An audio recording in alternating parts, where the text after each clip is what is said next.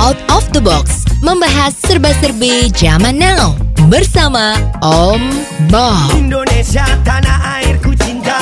Nusantara merdeka bineka tunggal ika. Greetings to each and everyone. Anytime you meet I greet anyone Whether it namaste assalamualaikum Salam, salam, salam Halo, Awang Haji Wasita kembali lagi di Out of the Box membahas serba-serbi zaman now bersama Om Bob. Langsung aja kita mulai diskusinya. Om Bob, baru-baru ini kan sedang menarik perhatian dunia seputar ketegangan antara China dan Taiwan. Ini sebenarnya apa yang terjadi sih? Ya kalau kita lihat situasi sekarang ini kan memang panas ya. Mhm. Asia yang selama ini adem ayem ya, itu ternyata sekarang jadi panas ya. Ya. Antara Tiongkok sama Taiwan itu lagi terjadi hubungan yang kurang enak ya. Jadi menjadi panas karena eh, ada latihan-latihan pakai peluru tajam ya bukan peluru kosong itu yang dilakukan baik melalui udara maupun laut di Selat Taiwan dan Pulau Taiwan itu juga populer dengan nama Pulau Formosa itu ada dikelilingi enam wilayah yang dikatakan wilayah latihan dengan peluru tajam. Ya ada isinya. Jadi kalau kena ya hancur ya. Dan itu sebabnya banyak perusahaan-perusahaan penerbangan itu yang membatalkan penerbangan yang ke Taiwan. Oke. ya ini memang kelihatannya udah serius sekali ini dan ini nggak pernah terjadi ya. Sebetulnya ini gara-garanya itu kan semacam ketua senatnya Amerika itu yang namanya Nancy Pelosi itu berkunjung ke Taiwan ya. Oke. bicara dengan presiden Taiwan yang perempuan itu ya. Ah, yang konon dia masih keturunan Jepang ya. Konon ya Nah, ini sebelum dia melakukan kunjungan itu memang sudah eh, pemerintah Tiongkok daratan itu sudah memberikan satu warning ya bahwa dia tidak boleh berkunjung ke Taiwan. Kalau dia berkunjung ke Taiwan itu akan berakibat eh, sanksi atau memburuknya hubungan antara Amerika dan Tiongkok. Ya. Emang kenapa Om Bob? Itu kok bisa ada konflik seperti itu? Ya, sekarang kan begini ceritanya. Itu sekarang seluruh dunia kan tahu ya bahwa antara Tiongkok sama Taiwan itu masih ada masalah yang belum diselesaikan. Ya. Ceritanya tuh dulu pada saat Perang Dunia Kedua selesai, yaitu kedaulatan yang ada di Tiongkok itu terjadi masalah yang simpang siur. Ya. Jadi dulu pada saat Perang Dunia Kedua itu sebelum terjadi Perang Dunia Kedua itu Tiongkok itu lagi perang semacam perang saudara, ya, Hmm. yaitu aliran Kuomintang yang dikomandani oleh Jenderalissimo Chiang Kai-shek, ya. Ah, di lain pihak itu adalah Partai Komunis ya atau yang dikatakan Kongjangtang, ya. Oke. Itu yang kelompoknya Mao Zedong Hmm. ya. Lah dua kubu tentara ini filosofinya beda. Ya, satu pakai filosofinya Sun Yat-sen, yang satu menganggap bahwa Chiang Kai-shek ini di dalam mengelola negaranya tidak betul. Ya, dia lebih mengendai yang namanya filosofi dari eh, Partai Komunis, ya, komunis yang Karl Marx yang dari Jerman itu. Nah, dua orang ini bertempur untuk merebut kekuasaan siapa yang sesungguhnya menjadi pemerintah yang sah dari Tiongkok. Hmm. Ya. Nah, ini ceritanya dari situ. Nah, kedua belah pihak antara KMT sama Kongjangtang ini akhirnya selesai. Ya. Oke. Artinya selesai itu di daratan Tiongkok itu dikuasai oleh komunis. Hmm. Lah, Kuomintang yang dikomandani oleh Chiang Kai-shek ini dia dibantu oleh Amerika sehingga melarikan diri dari Tiongkok daratan menuju ke Pulau Formosa yang kita kenal sebagai Taiwan itu. Oke. Ya, karena antara Tiongkok sama Taiwan itu dipisahkan oleh selat yang kalau nggak salah lebarnya itu 25 km. Itu tentara pembebasan dari Partai Komunis tadi itu dia tidak bisa menyerang, membebaskan atau membasmi pasukan-pasukan dari Chiang Kai-shek Kuomintang itu. Karena di selat Taiwan itu ada bermunculan armada ketujuh dari Amerika yang melindungi Chiang Kai-shek Oke. ya. Jadi karena Amerika kan komunis topobi ya takut kalau ini komunis menang bisa repot ya karena eh, Amerika kan seolah-olah menjadi polisi dunia mau jadi polisi demokrasi gitu ya. Nah dengan adanya armada ketujuh di Selat Taiwan ini maka pemerintahan Tiongkok itu menjadi dua. Satu yang menduduki Tiongkok daratan itu yang dideklarasikan kemerdekaannya oleh Mao Zedong itu tahun 49. Sedangkan yang ada di Taiwan itu masih menganut Kuomintang dari Chiang Kai-shek yang berdasarkan istilahnya itu eh, dari Sun Yat-sen ya. Nah, karena ini berkepanjangan, akhirnya dari Taiwan itu juga berkembang. Ya sekarang seperti diketahui, eh, Taiwan itu merupakan pusat industri chip komputer ya. Sekarang kan semua barang-barang itu selalu ada chipnya. Iya betul. Mulai dari handphone, mulai dari mobil, mulai dari pesawat, sampai alat-alat rumah tangga itu semua bahan bakunya itu adalah chip, ya, semiconductor. Iya. Nah, Taiwan itu sekarang menjadi pusat industri eh, chip semiconductor yang kalau tidak salah itu 65% kebutuhan dunia untuk chip ini disuplai oleh Taiwan Taiwan.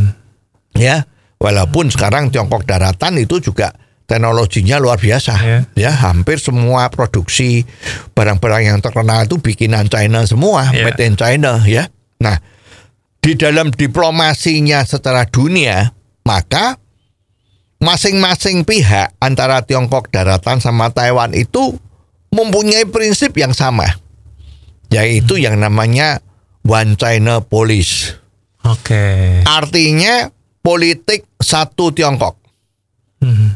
Ya. Jadi orang yang melakukan maksudnya negara yang melakukan hubungan diplomatik dengan Beijing otomatis dia tidak boleh melakukan hubungan diplomatik dengan Taiwan. Oke. Nah, sebaliknya Taiwan juga begitu. Kalau sudah ada hubungan diplomatik dengan Taiwan, lo nggak boleh hubungan diplomatik dengan Beijing. Oke. Ya, Ya, seperti ya, itu. Jadi masing-masing berpegang teguh pada prinsipnya masing-masing bahwa China itu hanya satu, Tiongkok itu hanya satu, bukan dua. Ya, itu ceritanya seperti itu. Nah, pada saat awal-awal kemerdekaan Republik Rakyat Tiongkok itu negara-negara di dunia ini masih terbelah dua. Ya, jumlahnya hampir sama negara yang mengakui Mao Zedong sebagai pemerintah yang sah di China juga se- separuh dari dunia itu mengakui Chiang Kai-shek yang ada di Taiwan itu sebagai pemerintah yang sah dari Tiongkok. Ya. Nah, ini kan rame itu, ya. Nah, tapi belakangan memang kenyataan itu bisa dirasakan oleh semua orang bahwa eh, Partai Komunis Tiongkok itu menguasai Tiongkok daratan yang begitu gede, sedangkan Taiwan cuman kecil.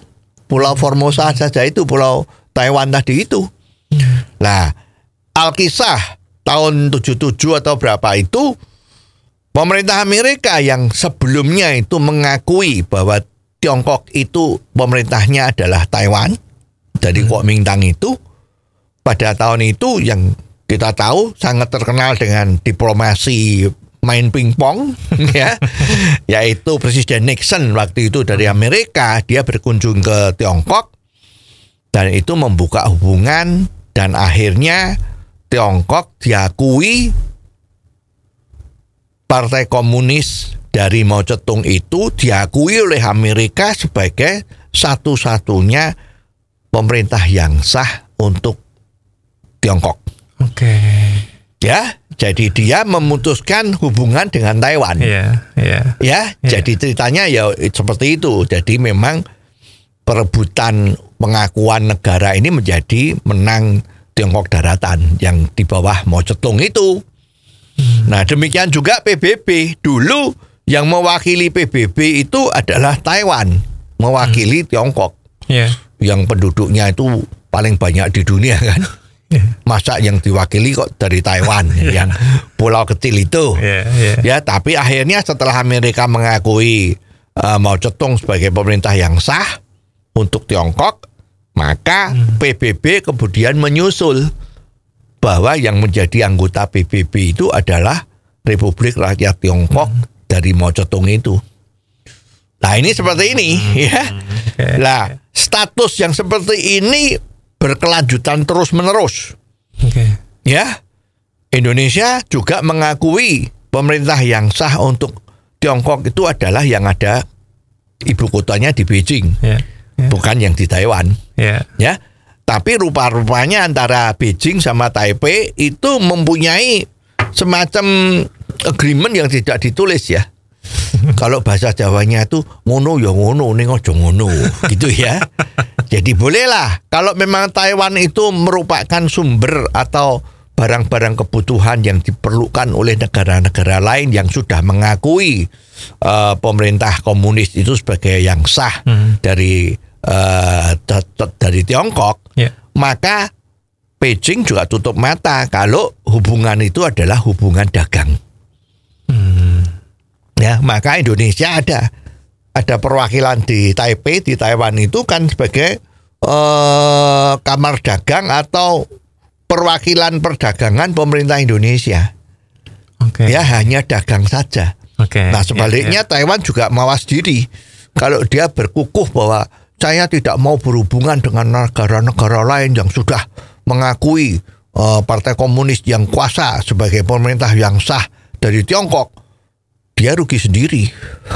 Iya, Ya, betul. Maka Iya, dia juga ya udah nggak apa-apa. Ya tidak diakui sebagai pemerintah yang sah tidak apa-apa, tapi dolar tetap masuk. Oke. yang penting bisnis. Iya, iya. Ya dan Taiwan memang industri pertaniannya juga bagus. Ya itu bibit-bibit sayur, bibit-bibit eh, tumbuh-tumbuhan itu banyak yang dari Taiwan. Itu di Jawa Timur tuh relatif semua suplainya dari Taiwan untuk bi- bibit-bibit tanaman yang hebat ya. Nah sekarang dia juga menjadi industri yang luar biasa untuk chip kan. Iya, iya. Ya jadi Taiwan juga pinter. Ya enggak apa-apa. Aku tidak diakui sebagai pemerintah yang sah Tapi saya dapat duit dari bisnisnya. Ya.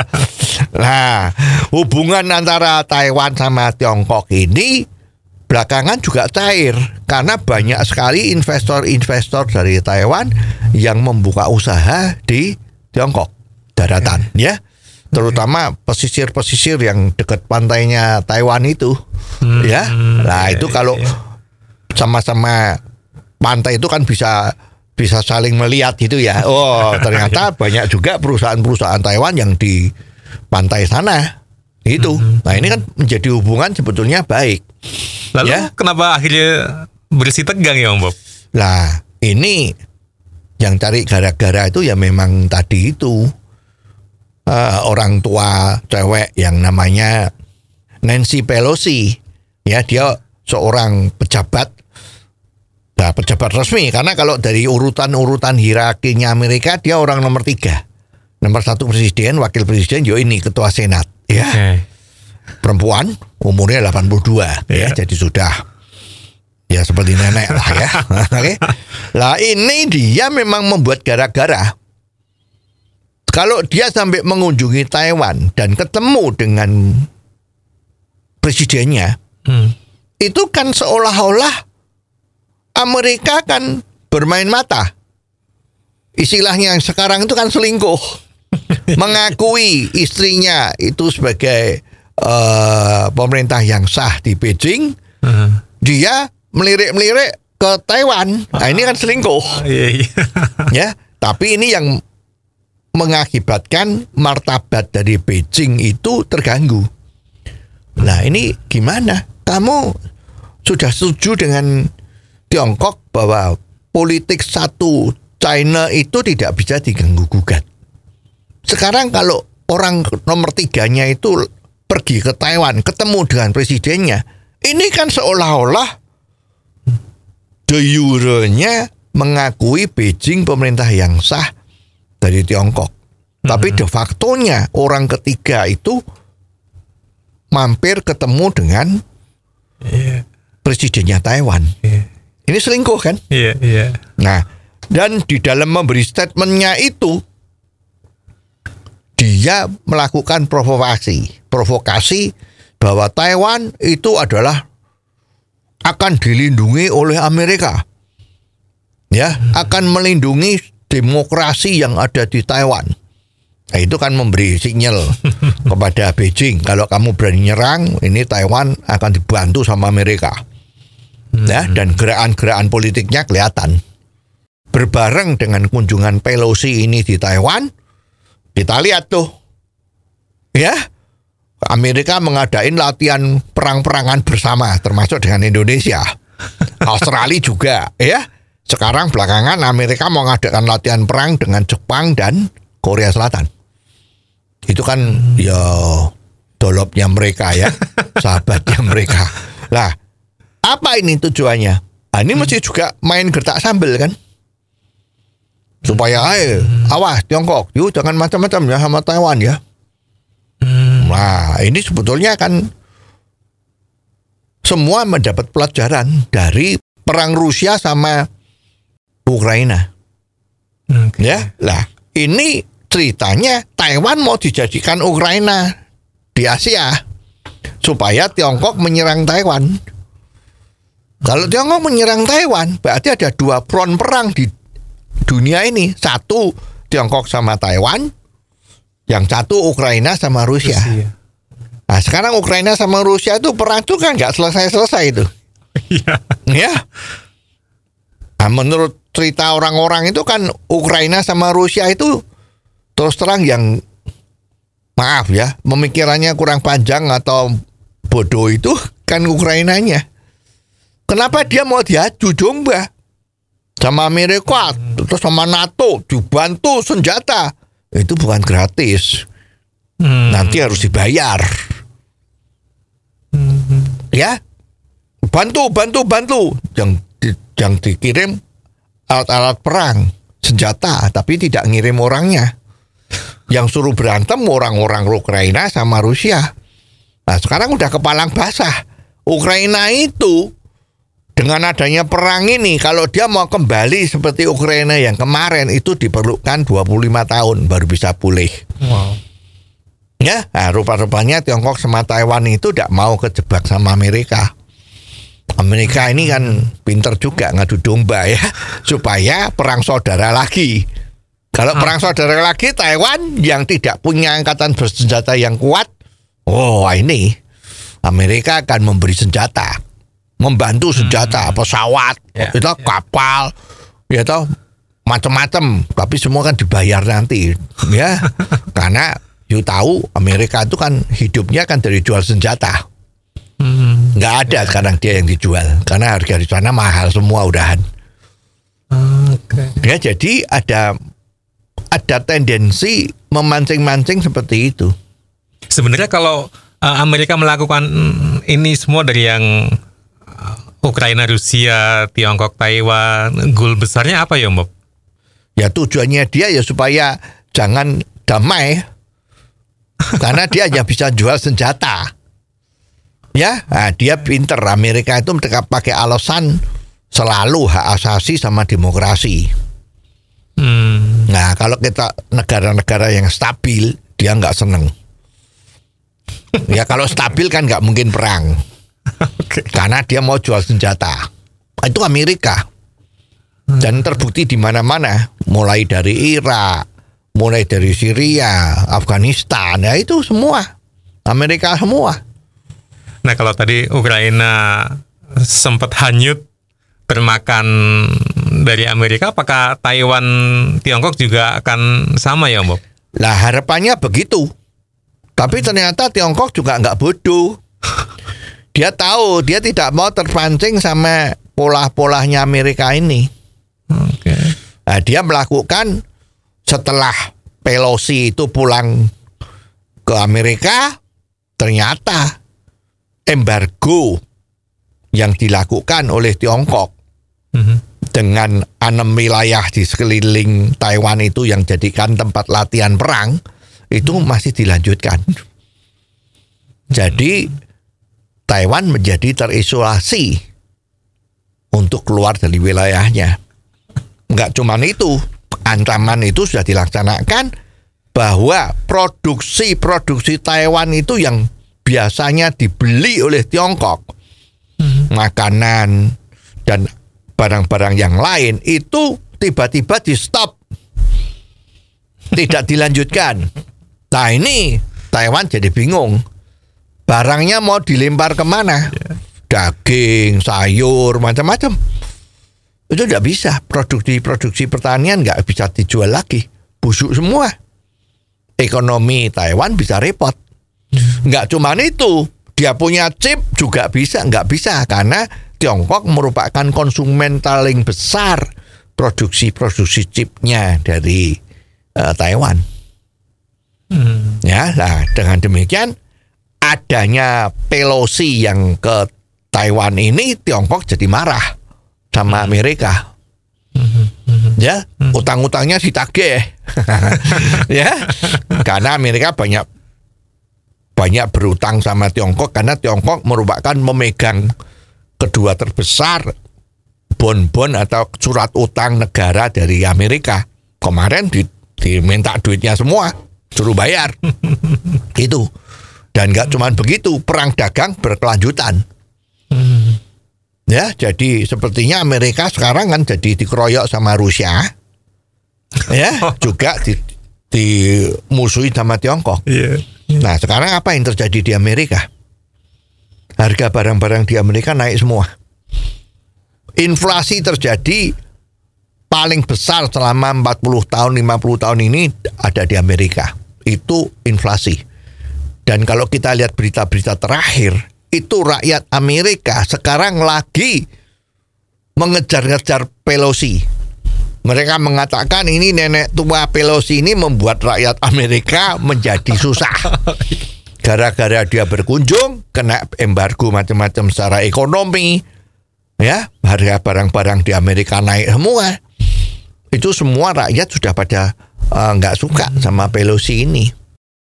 Ternyata kunjungan Pelosi ke Taiwan ini memang dia sengaja membuat sensasi karena dalam waktu dekat ini kan di sana ada pemilihan senat lagi supaya dia lebih populer dengan harapan dia bisa terpilih lagi. Ya ini kan politik. nah, tapi akibatnya sekarang dirasakan semua rakyat Amerika membenci Pelosi. Dia yang membuat gara-gara Amerika menjadi susah rakyatnya ya. Pabrik senjatanya masih seneng. Seperti itu. Tapi apakah ini melulu Amerika, Tiongkok dan mungkin Rusia atau juga berpengaruh ke negara-negara lain, Om Bob? Ya kalau sekarang ketegangan-ketegangan ini tidak berkurang, itu semua mempengaruhi. Kalau Rusia sama Ukraina aja bikin susah, udahan. Ya. Seperti kita ketahui Ukraina itu termasuk supplier terigu terbesar di dunia. Itu sekarang terigunya agak seret. Ya. Ya. Maka kan ada isu ini. Harga terigu otomatis harga bakmi, mie instannya Indonesia itu nanti harganya akan naik. Pasti. Ya, nah ini juga repot. Nah, sekarang kalau Taiwan sama Tiongkok itu menjadi gegeran. You tahu kemarin chip-chip yang sudah susah dicari ini mengakibatkan harga-harga naik semua. Dan barangnya nggak ada, otomatis hukum ekonomi barangnya berkurang harganya naik. Betul. Ya, jadi membuat dunia itu inflasi semua. Ya, kita beruntung Indonesia hebat. Ya, karena sumber daya alamnya masih bagus dan kebetulan eh, Indonesia cukup bisa mengendalikan Menteri Keuangan sama Jokowi ini jadi Indonesia inflasinya nggak segila-gilaan di Amerika maupun Inggris. Itu semua gara-gara kejadian-kejadian seperti ini. Nah, Om Bob, kalau dari permasalahan ini Taiwan dan Tiongkok sebenarnya apa sikap yang diambil sama Tiongkok ya? Ya kalau kita melihat sejarah kemarin itu kan Hong Kong itu kan dulu juga menjadi tanah jajahan Inggris. Ya. Ya, Ya. jajahan karena perang candu itu kan akhirnya Hong Kong diserahkan kepada Inggris untuk selama 99 tahun. Oke. ya. Nah, pada tahun 1997 itu kan berakhirlah 100 tahun itu.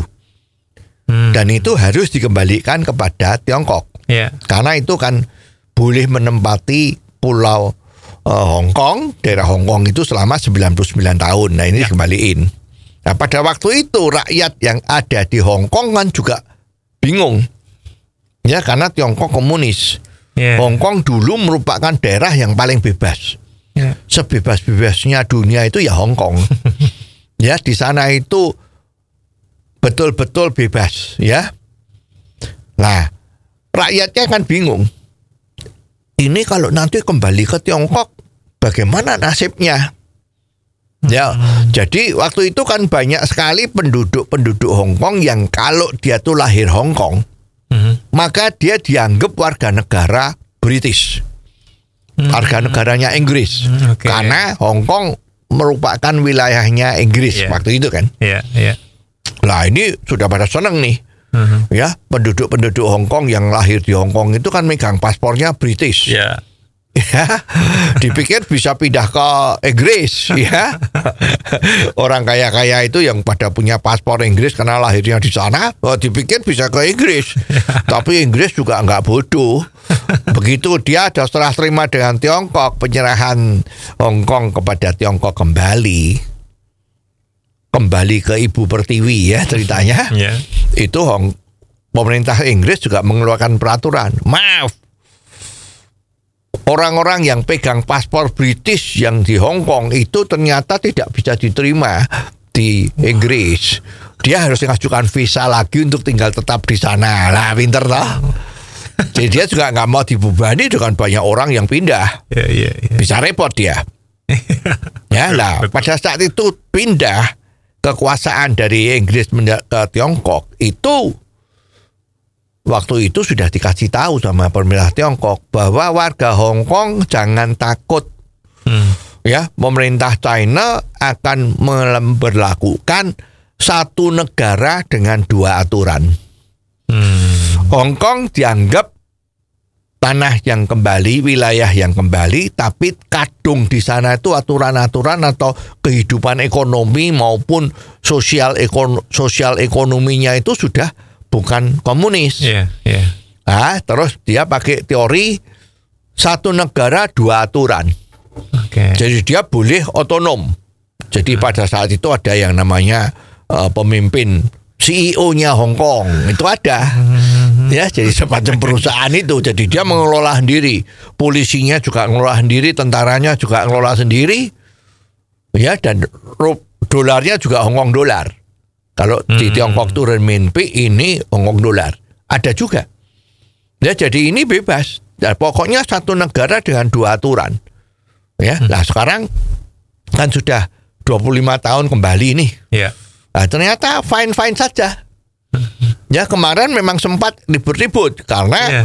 Hong Kong juga karena pengaruh demokrasi yang nggak benar dari Amerika tadi itu dan Amerika kan paling seneng kalau bikin ribut jangan sampai eh, adem-adem ayam tenang-tenang itu Amerika nggak suka Mhm. maka membakar-bakar provokasi di Hong Kong agar supaya tercetuslah yang namanya Hong Kong yang merdeka melepaskan diri dari Tiongkok. Nah ini filosofinya untuk melepaskan diri ini kan nggak boleh sama Tiongkok. Ini namanya makar. Mau lepas dari negara, tidak Iya, bisa ini iya. pemberontakan, maka ditumpas. Hmm. Nah sekarang udah ada mayem. Ya Iya. jadi sekarang aturan-aturan di di di di Hong Kong udah seperti aturan-aturan di Tiongkok. Ya jadi relatif karena perkembangan ekonomi Tiongkok daratan juga maju, Hong Kong maju lah sekarang sepertinya sudah nggak ada masalah. Dan memang Hong Kong begitu kembali di Tiongkok itu bu- bukan ditelantarkan, justru dijadikan anak emas juga. Karena waktu itu Hong Kong masih menjadi sumber kegiatan ekonomi yang terbesar antara Tiongkok sama dunia kan lewat Hong Kong semua. Demikian juga Makau. Makau dulu kan juga tanah jajahannya Portugis. Iya, iya. Nah, dengan adanya satu negara dua aturan, Makau juga kembali ke Tiongkok dengan aman-aman. Dan rakyat Makau seneng semua. Ya karena dia sekarang yang dulu hidupnya nggak enak, sekarang gabung sama Tiongkok menjadi enak. Hmm. Tidak ada satupun orang Makau dikatakan kamu seneng nggak gabung sama Tiongkok. Tidak ada yang tidak suka, semua suka. Dan kita lihat memang kan dua aturan itu tetap jalan. Kalau you mau berjudi main kasino itu paling banyak di Makau. Lah ini negara, negara komunis kok ada kasino. Ya itu.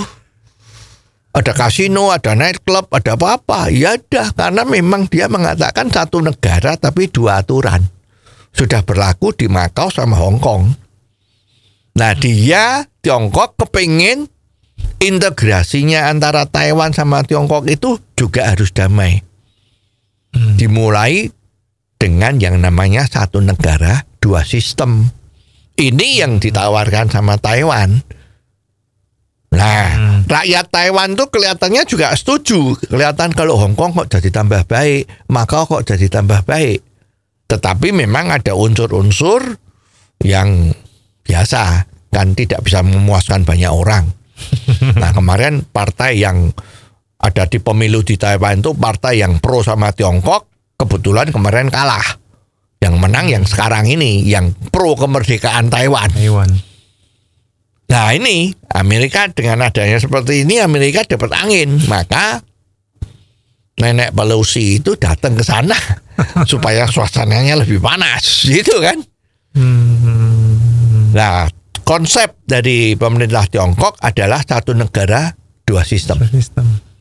ditawarkan ke Taiwan. Tetapi awas Tiongkok juga mengeluarkan statement bahwa kita mempunyai angkatan bersenjata yang kuat. Sekarang mungkin nomor dua di dunia ya. Hmm. Tapi kalau jumlahnya mungkin paling banyak ya. Karena ya rakyatnya banyak. Iya. Jangan coba-coba main militer dengan Tiongkok.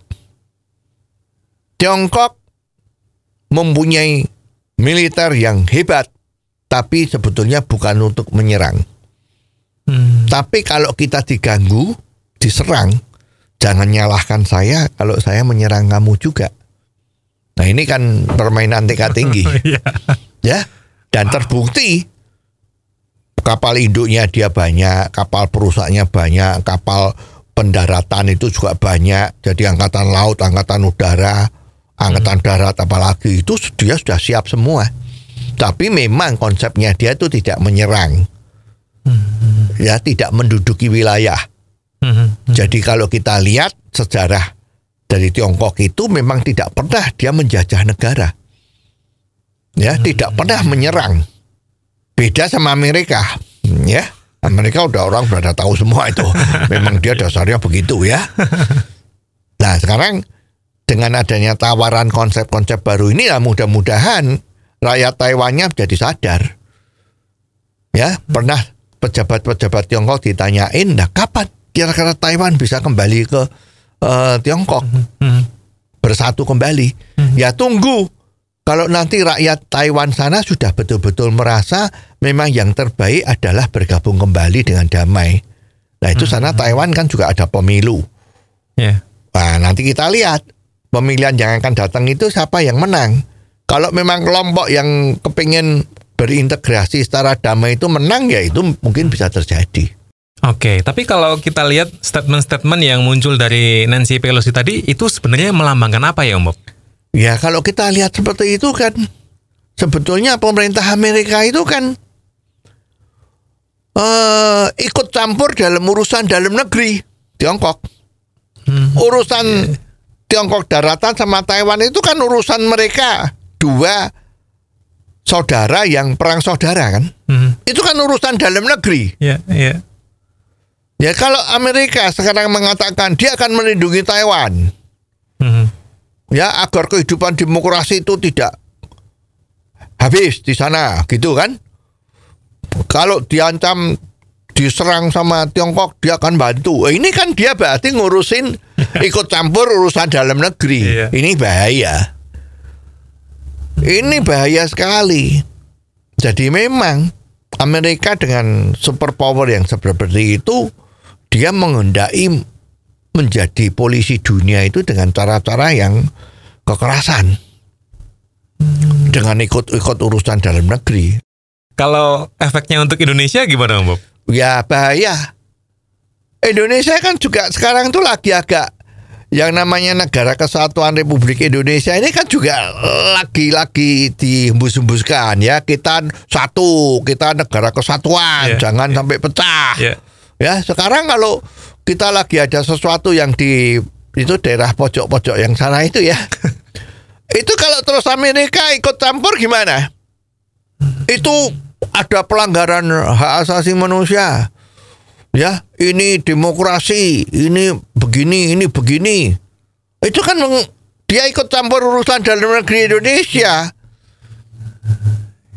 ya nggak bisa dong dia ikut seperti ini. Tapi memang Amerika udah kelihatan bahwa dia itu memang seneng. Suka sekali ikut-ikut campur urusan dalam negeri orang. Karena dia mau memancing ikan di dalam air keruh. Ya eh, sekarang kan pemerintah Amerika kan juga pusing kan. Indonesia kan betul-betul posisinya sebagai non blok ini kan betul dia. Ya, ya. ya dia tidak mau oh, pemihak yang merugikan. Ya, dia memihak untuk kepentingan nasional. Ya. siapa yang menguntungkan kepentingan nasional itulah dia berpihak. Mhm. tapi kalau Amerika sekarang bahwa dia tuh berani eh, main api dengan ikut campur urusan dalam negeri sebuah negara dan nggak cuma contohnya itu loh ya masih banyak dia contohnya itu ya kita harus hati-hati. Ya harus hati-hati. Jadi kalau sampai urusan dalam negeri kita dia intervensi wah ya kita bisa repot juga ya mau tidak mau Amerika itu kan memang negara superpower ya Ya, ya. agak, agak repot. Maka Indonesia harus pinter-pinter dan sekarang udah kelihatan bahwa Indonesia betul-betul pemerintah kita itu menjalankan non blok yang independen. Siapa yang lebih menguntungkan? Ya, tidak mau diseret. Ya, kemarin udah diseret nih, ada latihan perang bersama Amerika ini tiba-tiba ya. Dulu sudah lama nggak ada kok tiba-tiba ada gitu ya. Nah, nggak tahu nanti Indonesia apakah juga akan latihan perang bersama eh, Singapura ya eh, atau dengan Thailand ya atau nanti di lautan Natuna Utara itu ya mungkin siapa tahu latihan bersama dengan eh, tentara-tentara dari Tiongkok. Nah, itu lebih bagus. Jadi betul-betul Indonesia itu netral. Mhm. Ya jangan terkesan Indonesia memihak siapa, nggak bisa. Ini ya beruntung kita punya menteri luar negeri juga hebat. Ya main pingpongnya juga oke. Oke, oke. Well, sebenarnya menarik sekali obrolan kita, tapi akhirnya waktu juga yang memisahkan. Terima kasih Bob untuk diskusinya. Jangan lupa kalau Anda punya komentar, silakan dikirim melalui WhatsApp ke 0878 55907788. Jangan Anda lewatkan out of the box versi singkat atau pendek dalam program Underline yang setiap hari disiarkan di radio kesayangan Anda ini. Anda juga bisa mengikuti Out of the Box melalui website indotv.live. Sampai ketemu di episode selanjutnya. Awang Ajiwasita di Out of the Box membahas serba-serbi zaman now bersama Om Bob. Out of the Box membahas serba-serbi zaman now bersama Om Bob.